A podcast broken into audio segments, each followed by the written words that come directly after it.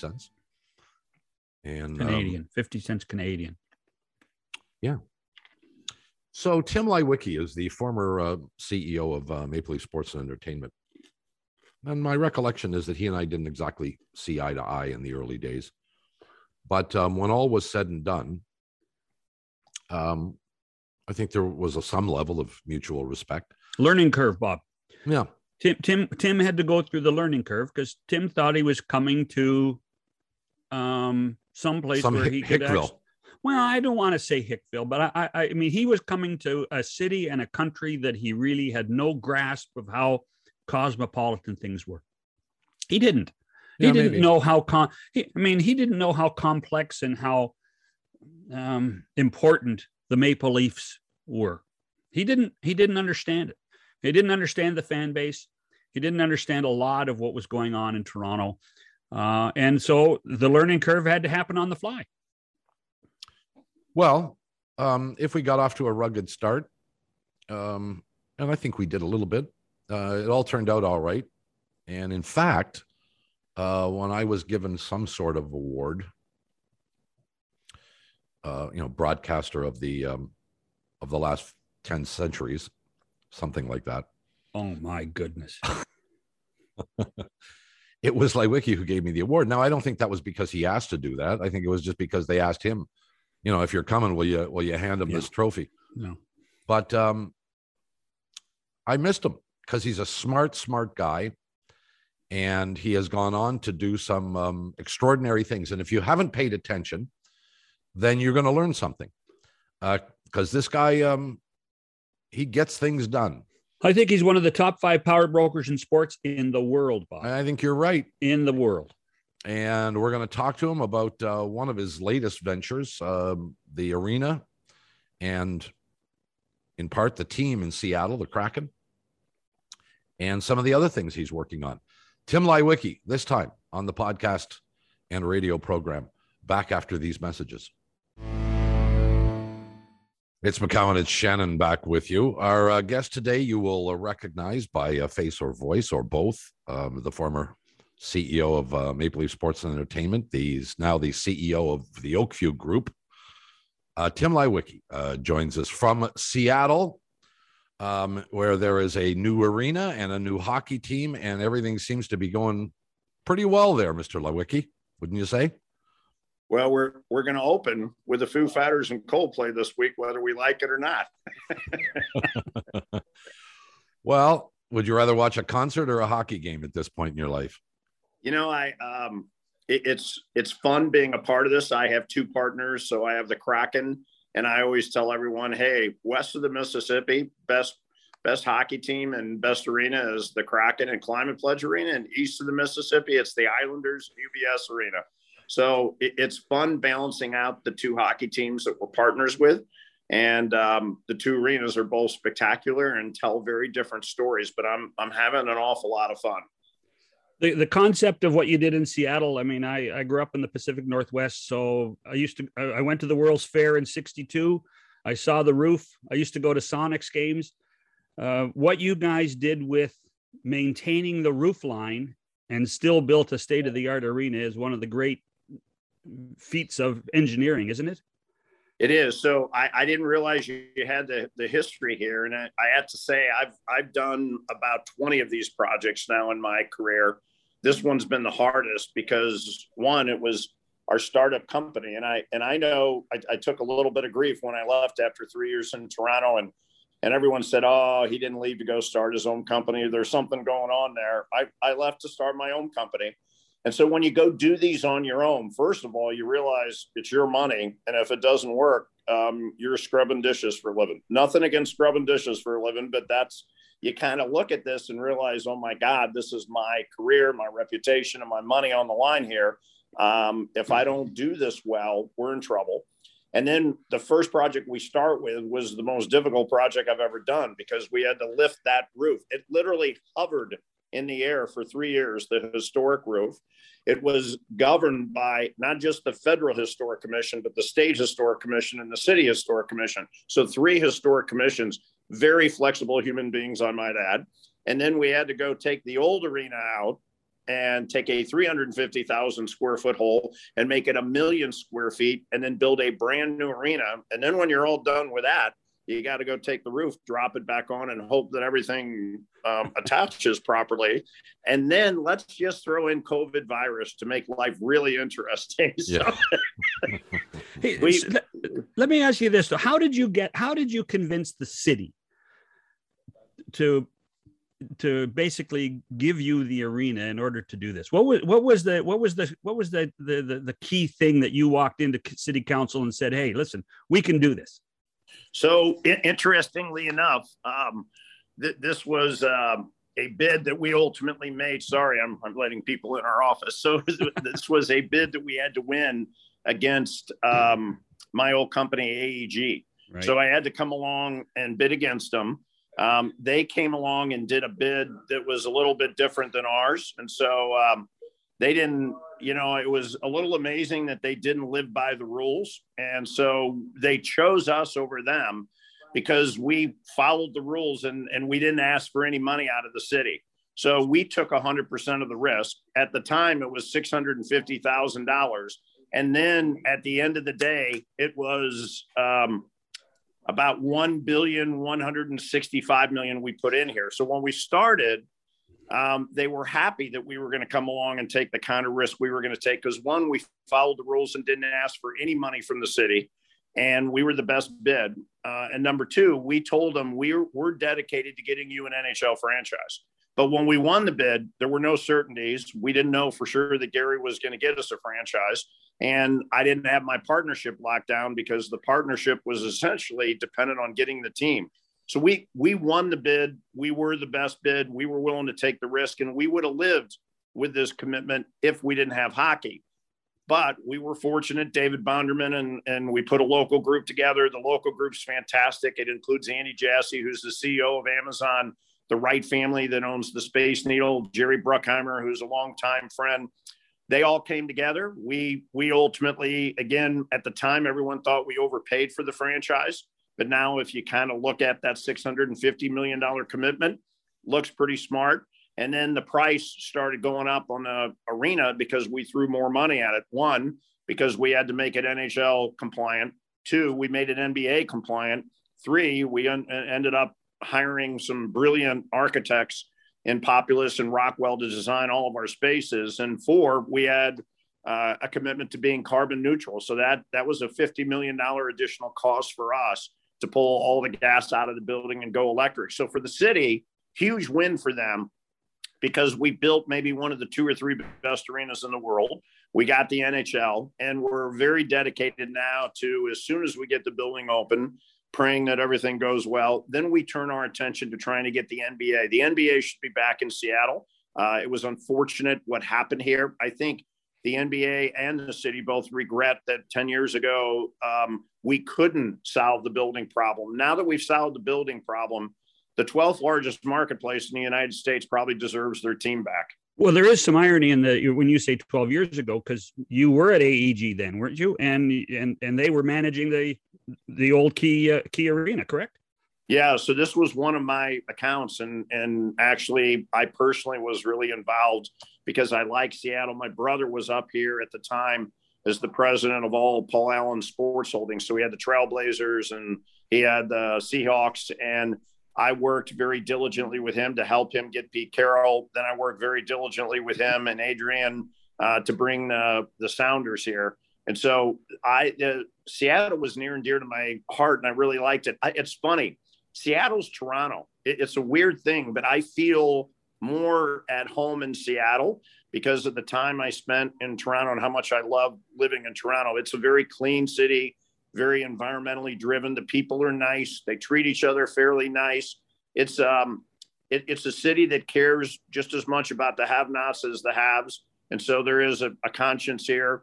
But it's a very beautiful city to live in, and it does act much more like a Canadian city at times, with not just the politics and the social commitment, but just it's a very clean, livable city. And I find that to be a trait similar to Vancouver and Toronto.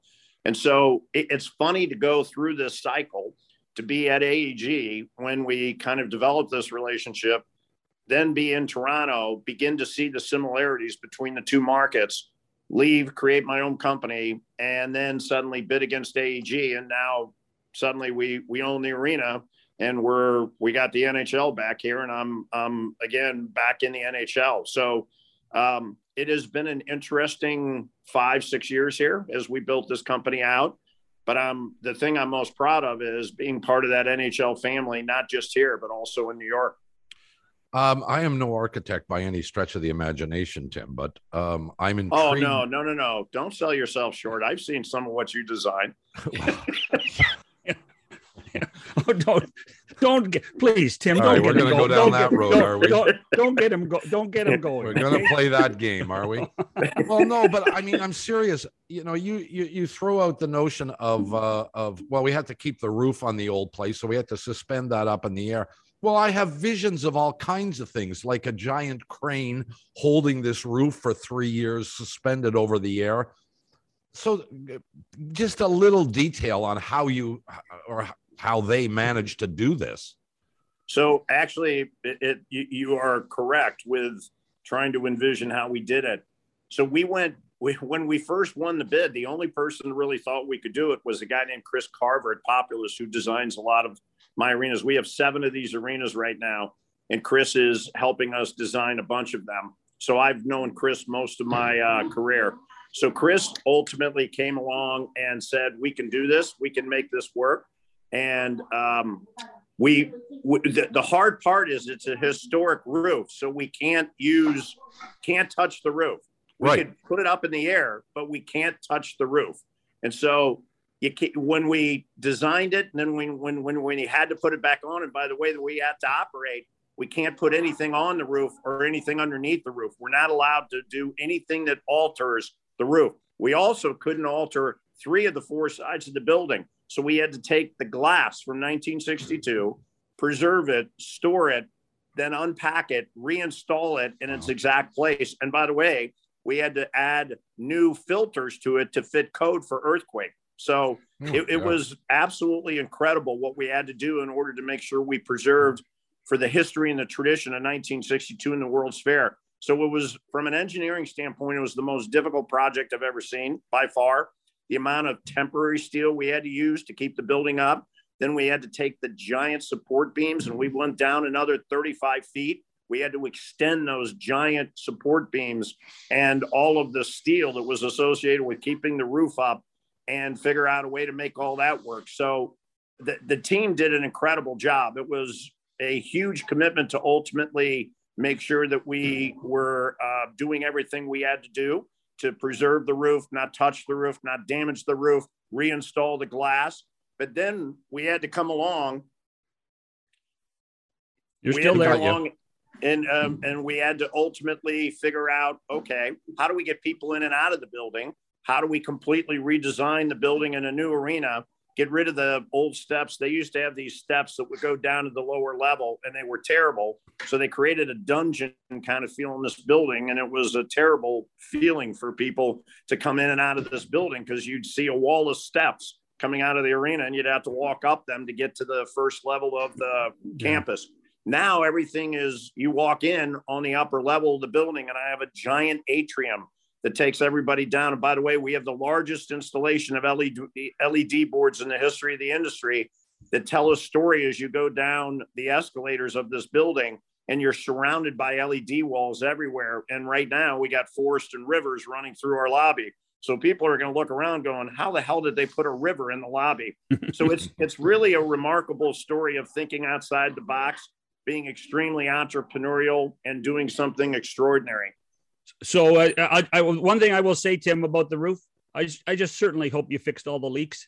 You know, as an old Sonic fan, there were enough floor. I mean, the mops on the floor at Sonic games was kind of getting tiresome after a while. So, well, here's you could always sit here and say, yeah, we fixed all the leaks, but I guess we're going to know when we have the Foo Fighters on stage. I hear it rains here quite a bit, so we're going to find out quickly. All right, but I don't want to dwell on this by any stretch of the imagination. Did you support the roof that you had to keep? Did you support it with steel girders up in the air? and then build underneath it? Yeah. Or did you take the roof and put it kind of off to the side and then put it back on? So again, great question. And this is what kept us up at night. You can't put a crane above the roof. And so because you can't touch the roof. And so what we had to do is build temporary steel on all sides and then detach the old support beams, then rest the roof on the temporary support beams. And once you did that all the way around, then you took out the old support beams for a moment, extended them by 35 feet further in the ground so that they can ultimately have the cement and the steel necessary to support the roof. Once you got all of that done, you had to reattach the old beams. And then once you reattach the old beams, you had to take out all the temporary steel. And in the meantime, we were trying to build a new arena. So one of the hardest parts of this is we couldn't use cranes. So we had to figure out a way to take the old steel, extend it. And then once we reattached the roof to the old steel, taking the temporary steel out turned out to be the hardest problem because we couldn't take it straight out. So we'd have to configure it around all of the raker beams that we were pouring for the seats time it so that we could turn all of the steel on its side and then ship it out. And then a crane outside of the building would pick it up, put it on the trucks, and we'd haul it away. And by the way, we had to recycle all of our temporary steel because we're carbon neutral. So you have that sustainability commitment we were trying to make. That was one of the great parts of saving the roof. That was very sustainable. But then we had to figure out things like all of the temporary steel had to be melted and reused again in order to fulfill our commitment to be carbon neutral. So it really is an amazing feat of engineering. I bet. So compare doing what you did in Seattle to what you did in Elmont. Well, Elmont was the good news on Elmont is we had 440 acres of dirt. And so the ability to go kind of design it and make it work, which is ironic. So if you think about the history of sports, hockey and basketball and arenas in New York, Madison Square Garden is built around a station and railroad tracks. Right. Barclays Center is built around a station and railroad tracks. And so this is really the first arena at UBS Arena in the history of any of the arenas in New York where we got to go design it and build it the right way. So we didn't have to worry about Penn Station and we didn't have to worry about the subway lines. We are attached to a Long Island Railroad station that we built. It's actually the first one in 50 years that's been built in New York because it was a private-public partnership, and we figured out a way to get it done. But the uniqueness there is we got to do it in a perfect way. So it's also about 1 million square feet. Beautiful building. We spent about $1 billion on the building. And if you think about it, it's ironic that the Islanders were really one of the only teams in the NHL that did not have a home, didn't have a permanent home. And when they did have a permanent home at Nassau Coliseum, they had a terrible permanent home. Mm-hmm. So for 30 years, people have been trying to figure out how to fix the Islanders. For 10 years here in Seattle, we've essentially tried to chase our tail on what drove the Sonics out of town, which is you got to build a new arena and get it up to economic standards for the NHL and the NBA. The two had a lot in common. The two were completely polar opposites on how you designed them and how you built them. They're both beautiful. I think this is the new age of arenas. And it's ironic that you have the 32nd franchise of the NHL with a Kraken in one of the most beautiful arenas I've ever seen. And now the Islanders that have went from the outhouse to the penthouse and are moving into an arena and finally have a place to call home. With Tim Leiweke, we are all of an age where we can remember when arenas were built as standalone entities. They were all pretty much cookie cutter, 16, 17, 18,000 square attendance, building a box, and you had your team. Today, that's not enough for most. They become the focus of gigantic entertainment centers. If you look at, well, to some extent, what MLSE did in Toronto and with what Tim did at Staples Center, too.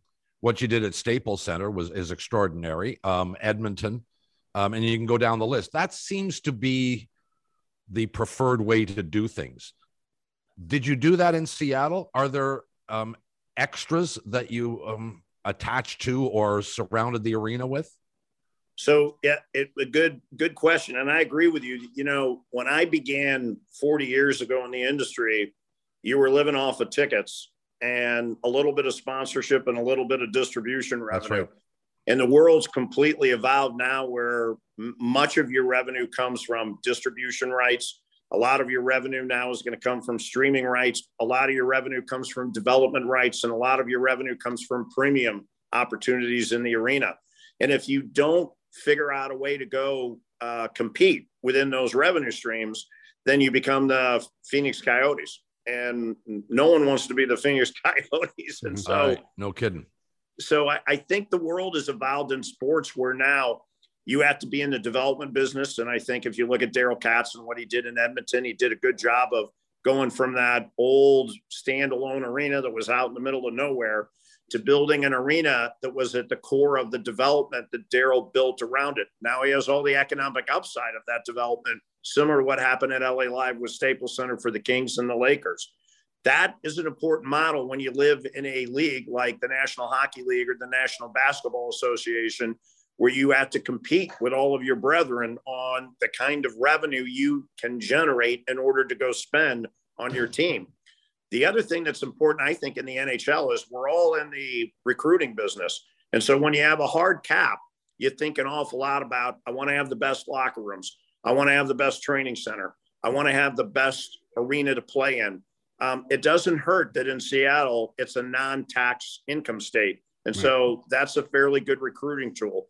So my brother and David Bonderman spent almost $100 million on a new training center, 3 sheets of ice, and it's spectacular. And it's one of the nicest, if not the nicest, I've ever seen. Obviously, spending $1.1 billion on an arena was important, but we do have rights. So what's interesting here, there's a 74-acre campus called the Seattle Center that was created for the World's Fair. And we're right smack in the heart of downtown Seattle. So we're in this beautiful public park. And what we've done with the city is control the revenue streams in the 74 acres. So the signage, sponsorship, naming rights, parking revenue, the sales tax that's generated on the campus, all of that is a split between us and the city. So we come along now and we have the ability to grow the revenue stream from the 74-acre campus and the revenue we generate from parking and sponsorship. But we also were building a brand new sports bar, restaurant, and event center, a 3-story building, very similar to, by the way, what I learned at Maple Leaf Sports and Entertainment with the real sports complex across the street from Scotiabank Arena. That's going to happen here as well. So we are in the development business. We are in the discretionary revenue business with the rest of the 74 acres around us, similar to what we're doing as well at UBS Arena with the Islanders, where Scott Malkin, the owner of the Islanders, is building out 365,000 square feet of retail. And we do have all the parking. So imagine owning 5,500 parking spaces that you control. So it's a new world. You got to think outside the box to be competitive. If you want to have greatness on a hockey team and have predictability, you got to think about how you're going to be able to compete. You're going to have to think about how you generate revenue. And most of all, especially in the NHL, you have to build a place and facilities where everybody wants to be there. And I think we've done that with the Islanders and UBS and Lou Lamoriello. And I'm absolutely convinced that Seattle, with Ron Francis and Todd, my brother, this is a place that players are going to want to come to. The city's beautiful. The facilities are second to none, and the arena is extraordinary. It's going to be one of the loudest buildings in the NHL. Was that your selling point to the guys in Arizona too, Tim? Because you're involved with them, aren't you? So we're not yet. You know, the funny thing about this company, I have 7 arenas under construction, but there's going to be a point in time, just like we're now looking at with Climate Pledge Arena and UBS Arena here in the next 30 days. I open these buildings up and then I got to take all of my team. And when we finish our new acquisition, we're going to have about 4,500 employees. I always like to tell people the little birds in the nest are chirping and I got to keep on feeding them. So I got to go find new projects. And so we work hand in hand with Gary about thinking about current franchises that need new homes, or maybe new cities that want either existing franchises or an expansion franchise. Same in the NBA, where I think there's some opportunity there. We're doing international arenas as well. But now I think you'll see us do things like Hamilton, where we just came along and announced we're going to take that old arena, gut it, and put what could be as much as $150 million in renovation into that building and rebuild it. So we got to find new projects. And I would bet we're going to, I'm not sure we ever find anything as dynamic as the 32nd franchise in the National Hockey League with Seattle, or a brand new home for the New York Islanders. But my guess is we're going to find a few existing franchises that need new arenas and partner with them. And maybe we're the solution to a franchise that needs to move or a new home. I don't think Gary is ruling out expansion at a later date if you could find the right markets and the right owners. I want to touch on some of that. We'll take a break quickly. Tim Leiweke is with us, the CEO of Oak View Group. Back after these messages. It's McCowan and Shannon. Tim Leiweke is with us. He's in Seattle, where they're getting set to open their arena.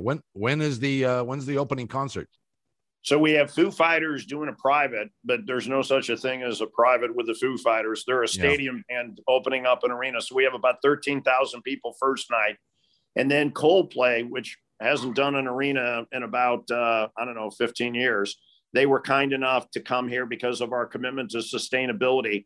And that is broadcast to 500 million people around the world on Friday night through Amazon and all of their platforms.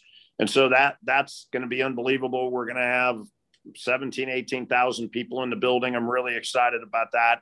And then we go right into the Kraken. And it's funny, the first two games, ironically, are the Canucks and the Canadiens. And so it's funny as I talk about how much Seattle reminds me of a Canadian city, that our first two home games are against two Canadian teams. That's going to be a great rivalry, Tim. And you and Todd, I'm sure, have talked about it. Is Vancouver, Seattle on so many levels. You've seen it with the Sounders already. The Vancouver Canucks and the Seattle Kraken is going to be and rival some of the great rivalries in the National Hockey League. Yeah, I agree. And by the way, I think, and I mean this in all due respect, because the Canucks are good friends of ours. And by the way, he was probably the most emotional owner about getting Seattle in. I think the Canucks need the Kraken. I think they need that rivalry. They need an awakening. I think they got a good young team. I think they're a little bit better than some people are giving them credits for. But I think they needed to kind of find an awakening. Seattle and Vancouver are actually really close. It is by far the closest city that we have. Mm-hmm. To people being able to travel back and forth. So I think we're going to see two really unique things that I'm not sure the Seattle NHL fans are going to completely understand. The rivalry with Vancouver is going to be intense, very intense, and good for both organizations. And then that Tuesday night game against the Canadiens, they're going to see a lot of red in their building, and they're going to look around going, where the hell did this come from? Wait till the border opens. Yeah, exactly. Well, I want to talk about there's a few things I want to discuss, but one of them is the Hamilton situation that you talked about. So $150 million, and it's work on the arena, but it's that surrounding area as well, I'm made to understand. What's the objective there, Tim? This is a city that had a shot at an NHL team many years ago, didn't get it. There are issues about how much control the Toronto Maple Leafs have over the geographic area. What's the objective in Hamilton? So, again, it's another interest. I seem to have nothing but interesting projects. So this is a really interesting project. One, we did it with a good communication that existed between Larry Tannenbaum and myself. This is not meant to compete with Maple Leaf Sports and Entertainment. We do not envision getting an NHL team. That's not the intent of this. It is, after I spent 3 years at MLSE, I now understand the dynamics and the politics of the NHL in Canada, good, bad, or indifferent. I get it. And so we're not picking a fight with Larry, and I'm doing it with his full knowledge. And we make sure we maintain a good relationship. I probably have a better relationship with Larry now than maybe we should have had when we were together. But if you think about the 3 year run and what came from that 3 year run, Larry and I actually had a we did a lot of really good things that came out of those 3 years. So I have great respect and I don't want to damage that relationship. So we started there. We made sure everyone understood there's a lot of other events and a lot of other opportunities that Hamilton could exceed and excel at. And so there's other leagues, there's other hockey teams, there's other hockey events. There's the Canadian hockey opportunities for tournaments and qualification games and other things that I think could use a new home. Clearly, there's an opportunity to grow with some preseason games for both the Leafs and the Raptors in that part of the world. And I think all of that will be in the mix. The reality is Scotiabank is a very, very busy building, and it's hard to get dates in the building with NHL and NBA and all the other events. So our ability to have a relief valve for that metropolitan area for what we're doing on music is huge. And we're very close and tied into Live Nation. So we'll do a lot of concerts in the new building or the renovated building. We'll do a lot of amateur hockey events. We'll look for a lot of tournaments. We'll look on international events we could bid on. So I actually think it's going to be a great building. And as you mentioned, Bob, they're redoing the entire district. So they're going to spend close to $1 billion on new retail, new commercial, new hotels, residential. So there's an entire revisioning of a rejuvenation of the downtown Hamilton core. And our part of it is going to be the arena. That's what we're going to focus on. And it's meant to complement Scotiabank Arena, not compete. And so I think we'll actually have a good relationship with Larry and the folks at MLSE. And it is not meant, nor do I have any grand ambitions at any point that we're trying to go steal an NHL team and move them to Hamilton. Understood. One of the we have been made aware that Canada Basketball is looking for some opportunities. Have you had any conversations with them? Because Hamilton has been mentioned as a potential kind of focal site for Canada Basketball and the quote unquote national team. Yeah, we have talked to them, the old regime and now the new regime. And by the way, I'm close with all of them. Ironically, Glenn Grunwald, who ran Canada Basketball, used to work for me at the Denver Nuggets. And now the current new management team there is a group of people that I had the good fortune of working with at Maple Leaf Sports and Entertainment. So we have a good relationship with them. We know them well. I definitely want to look, Masai and the Raptors have done an amazing job of lifting Canada up as it relates to basketball and kids playing the game and the ability to take that national team and reach new heights. I'd love to play a role there. If we can have an opportunity to build a permanent training center for them, it would be something we'd be interested in. There's a lot of people that are involved in that and a lot of people that have more impact on that decision, but that clearly would be something we'd want to play a role in. We definitely want to host games for them. I think that's the brilliance of the Hamilton vision is there's a lot of growth that's going to still come in hockey and basketball. There's a lot of amateur opportunities. There's a lot of international opportunities. And so if we could play a role of being the central facility for those kinds of events and that kind of development, that's something that we're going to take risk on. And I think that's probably, Bob, what it requires is an entrepreneurial spirit to go in there, forge a relationship with both Canada Basketball and Canada Hockey, and now say, what can we do to help you continue to develop and grow the game in the country? But what can we also do where internationally we can now bid on events and bring them here? Because as we've seen with hockey, those international events and tournaments are a huge opportunity to further inspire kids to want to play the game of hockey. And I think we could do that for basketball as well. Hey, Tim, how your time with MLSE, how has it changed your business approach and view of Canada? I mean, it's an awful thing to say, but there's lots of Americans that look at Canada and roll their eyes. You came to Canada, you changed things here. Has that changed your thought process of what Canada and the opportunities in Canada can bring? Yeah, I don't talk about parades as much as I used to, and I don't take pictures down from hallways. But I think from a business standpoint, you know, I love my time in Toronto. I loved working with the whole team at the Maple Leafs. I probably even relished more working with Masai and Bobby and the team at the Raptors. That was a lot of fun. Loved TFC and what we, you know, I always thought that if we could win first at TFC, it would change the culture of the organization and we'd get rid of the burden that really hung around MLSE's neck, which was we weren't committed to winning championships. We were just committed to making money. And so I think for Bell, Rogers, and Larry, I think they've done a really good job of now being in a place where people understand they do really want to win trophies and they do really care about rings.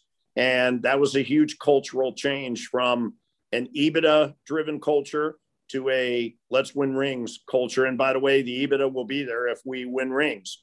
So that time there, one, changed my vision of Canada and the fact it's a much, I hate saying this because I'm going to now tick a bunch of people off in the U.S. I just think Toronto was a much better place to live. People were kinder. You know, we weren't shooting at each other. We didn't have some of the issues we now have that are dividing our country in the United States.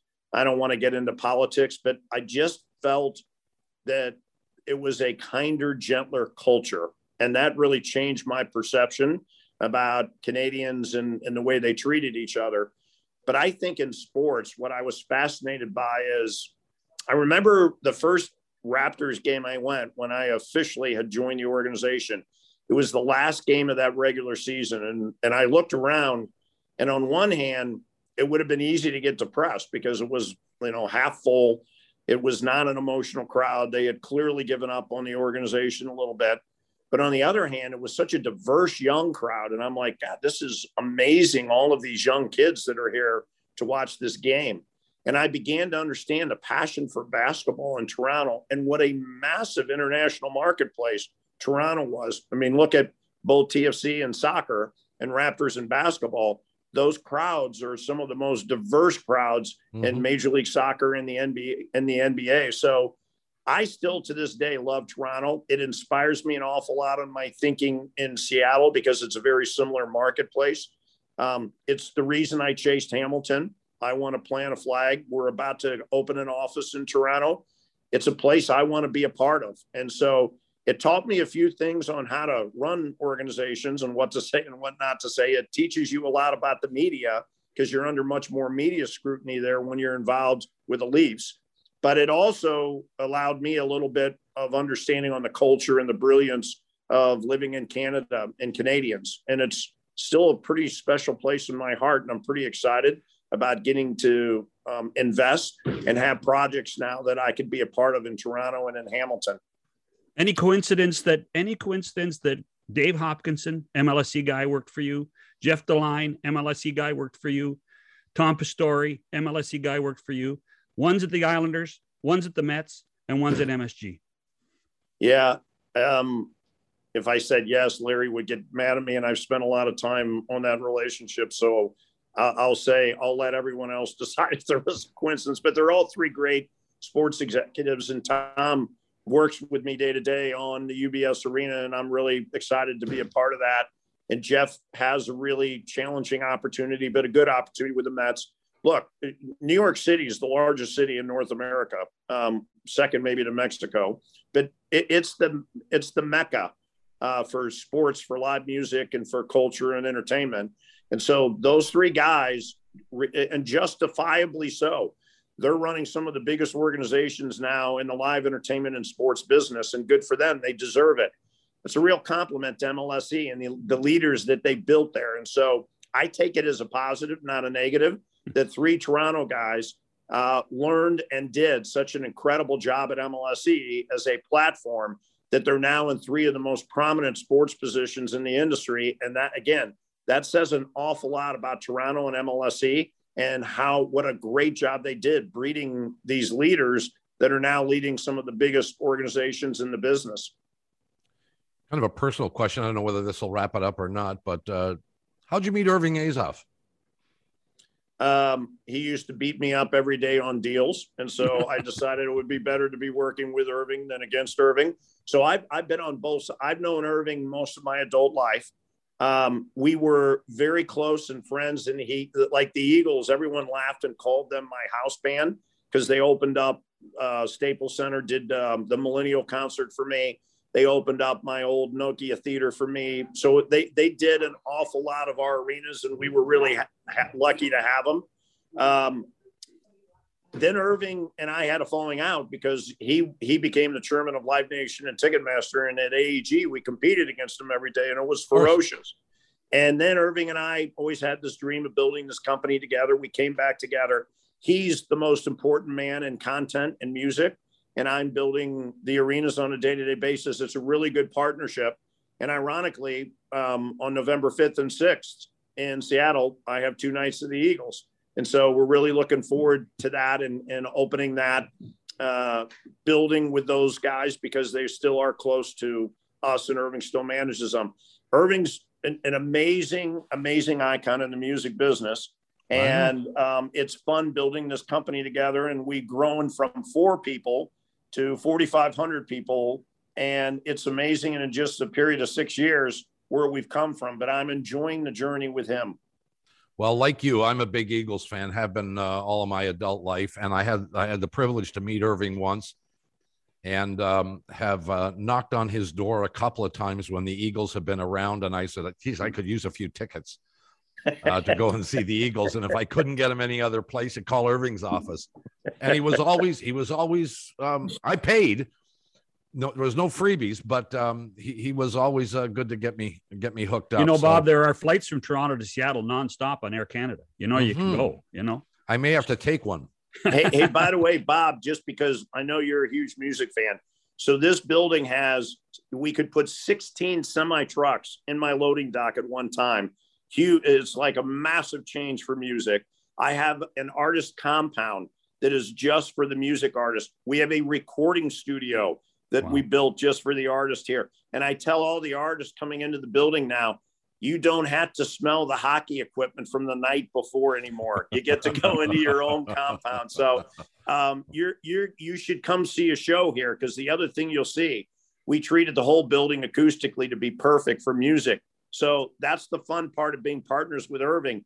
All of our buildings, including UBS, are built just as much for music as hockey. And I know those guys are going to miss the smell of the pads from the goalies and the gloves from the night before. I doubt it. It's kind of ironic that we get to put the Eagles in a compound that is all theirs now.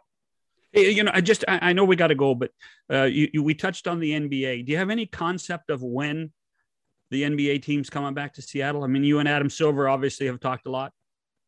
Yeah, so Adam's been one of my closest professional friends and boosters.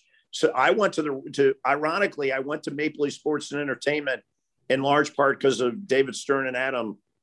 They really pushed me and wanted, look, the Raptors were not the NBA. They used to kid me. The NBA TV deal in Canada was smaller than some third world nations on islands. It was absolutely amazing. And so they wanted a resurgence there. And they knew that I'd double down on the Raptors because I came from the NBA family. I don't have a better friend than Adam, but I also learned not to get ahead of him. And so it's his world and I'm just living in it. But new arena, check. Revenue streams that'll put them in top third of the NBA, check. A franchise organization and leadership committee here that ultimately will be second to none for the NBA, check. A training center location. Yes, we built the training center for the hockey team, so we could also handle an NBA training center on top, check. An ownership group prepared to write a check, check. A marketplace that will sell out every game and every ticket for the NBA, check. So he knows we're here. He knows we solved the problem, but he's the boss. And at the right time, he'll let us know what and where he wants to go with NBA in Seattle. But I think this town and the Sonics fan base here, they had 10 years ago. And ironically, it's hard for some of them to watch hockey come and have this 100,000 season ticket holders for the Kraken. It's shocking and it's amazing. That said, I've told all of them, there's a time and a place, and you got to follow the leader, the commissioner, and the owners, and we're going to follow their lead. Tim, we're happy, but not surprised at your continued success since you left us here in Toronto. We congratulate you. We thank you very much for taking a few minutes to chat with us. It's good to see you. And hopefully we'll have the opportunity to do this somewhere down the road. Maybe once the Hamilton project gets underway, or you got something going on in Italy too, I understand. So yeah, we'll find a time and a place, I hope. Thanks. I'd rather go to Italy than Hamilton. So yeah, let's start with getting Bob to the Eagles in Seattle. That'll be enough of an effort. But I do miss you guys. You were always very fair and kind to me. But what I love most, and this interview was again fascinating for me, because I love the fact you guys get into the engineering of arenas, or the business and the culture of how you now get these things built. It always a pleasure. Very much do miss Toronto and Canada, but I've gotten as close as I can to Seattle. As everyone knows, I think Seattle's further north than Toronto is. So we're anxious to be a part of your world, and I miss you and everybody in the marketplace, and hope to see everyone soon. And as always, grateful for the opportunity, you guys. Thank you very much. Thanks, Tim. Good to see you. Cheers. Continued success. Tim Leiweke. We'll come back after these messages. So our thanks to Tim Leiweke for joining us. That was a fascinating conversation. I actually think now, Bob, I think he likes you. I think he might. Yeah, I will tell you why I threw the Eagles thing in there. You know, there's a bond with you and Tim and Irving. Yes, I know. Mm-hmm. I will tell you though. I sent Tim one text. Please come on the show. Boom, he responded immediately. That's great. Within 30 seconds. Wow. And it was no. You know what? Anything for you guys. Happy to come on. That's fantastic. Yeah, and he hasn't forgotten. I think that's a reflection of that learning curve that we talked about. I think it's a reflection of he understands what goes on in this country and how important things are now. A bunch of things to discuss. I don't know how many we'll get to here, but the other night the Toronto Maple Leafs played a game with a goaltender who I don't think had played a game in a year and a half, is a goaltender for the University of Toronto. Well, he sat on the bench. Well, whatever. Yeah. Amateur tryout. How is it? This is the National Bleepin' Hockey League. This kind of stuff should not happen. Should not happen. Cap issues. Well, then cap issues, Bob. But the cap cannot rule the product that you put on the ice or on the bench. It's the great equalizer, Bob. It's not an equalizer. The option should be then you must sit one of your regulars out or send them to the minors or whatever and bring up a professional. You should not be allowed to put amateurs even on the bench just to circumvent the cap rules, period. It is unprofessional. It is demeaning to the league. Can you imagine that kind of thing happening in the National Football League? No, I think I've seen a couple of the kickers in the last couple of weeks. Some of the kickers should. Well, be they look like they're amateurs, but yeah. No, you know, listen, it's one of those ancillary issues that comes with a hard cap and with a team that is so tight. But to it the cap. Shouldn't. You well, should, then change so, the rules and regulations. Well, you can't change the rules now. You got 6 more years of this. Well, sure you can. You're the National Hockey League. This was a potential embarrassment. Who, you know, it just this kind of stuff should not happen. You have goaltenders in your minor league system that are, well, at least one in Hutchinson. That's right. Who is, you know, a proven veteran NHL goalie. Yeah, that's right. That's right. Yeah, yeah. But you can't call him up because you're going to go over the cap. That's correct. Yeah. Well, but the answer should be. If you want to have a second goaltender, and I think by law you have to, don't you? By rule, you have to have a second goaltender on the bench. That's a good question. You didn't used to. I don't know if you do or not. But years ago, you didn't. There was only one goaltender. Yes, I remember, Bob. Yeah. Yes. Lefty Reed used to come out of the seats. That's right. Lefty Wilson. Lefty Reed ran the Hall of Fame. I think they were both lefties. I guess they had an option of not to dress a forward or a defenseman in order. Of course, they did. You know, But you know what? This is what Gary designed in order to keep all the teams in check. It's designed to keep all the teams in check so that people aren't overspending and people have to manage their money. You know, it's no, I got thinking about this the other day. This is like how you run your fantasy league. You know, you got no more money to spend on your fantasy league. You're screwed. Well, you know what? Kyle had no more money to spend on his team. He had an option. He chose not to take it, to not dress somebody. Yes, that's right. That's right. And he shouldn't be allowed to do that. Pure and simple. The integrity of the product that you put on the ice or dress or whatever is compromised by what they did on Saturday night. Now, I'm not necessarily blaming Kyle because those are the rules. It's the rules that are stupid. So change the rules. So not happening. This kind of thing can't happen again. Rules aren't being changed. Teams have to be better. I don't care what you say, and I don't care what the NHL says. I'm telling you, this was an embarrassment to them and by consequence to you too, Mr. Hockey Puck, who defends everything NHL. I don't defend everything. This was an embarrassment. I don't defend everything NHL. This is one of those things where, listen, Kyle and every other team that's tight to the cap, you better have some money. What would have happened if Kyle Dubas had decided to put a 6-year-old Mike goaltender on the bench? Well, can't happen. Why? Age. Why? You have to be 18 years old. All right. So what if he'd taken an 18-year-old out of junior? That would have been okay. Sure. What about a junior C goal, 18-year-old? Oh, well, like how far do you want to go? Because I mean, with no disrespect to the kid who was, well, he's 24, was sitting on the bench. And they, listen, he's got a pretty good resume as a goaltender. Well, yeah, I guess. Or he Bob, listen, in the end, I think you're just ticked off. They didn't phone you. That's the problem. They didn't phone and ask for a senior citizen who, you know, played in the era of George Vezina. That's why you're ticked off. I did not play in the era of George Vezina. I played well before George Vezina. That's right.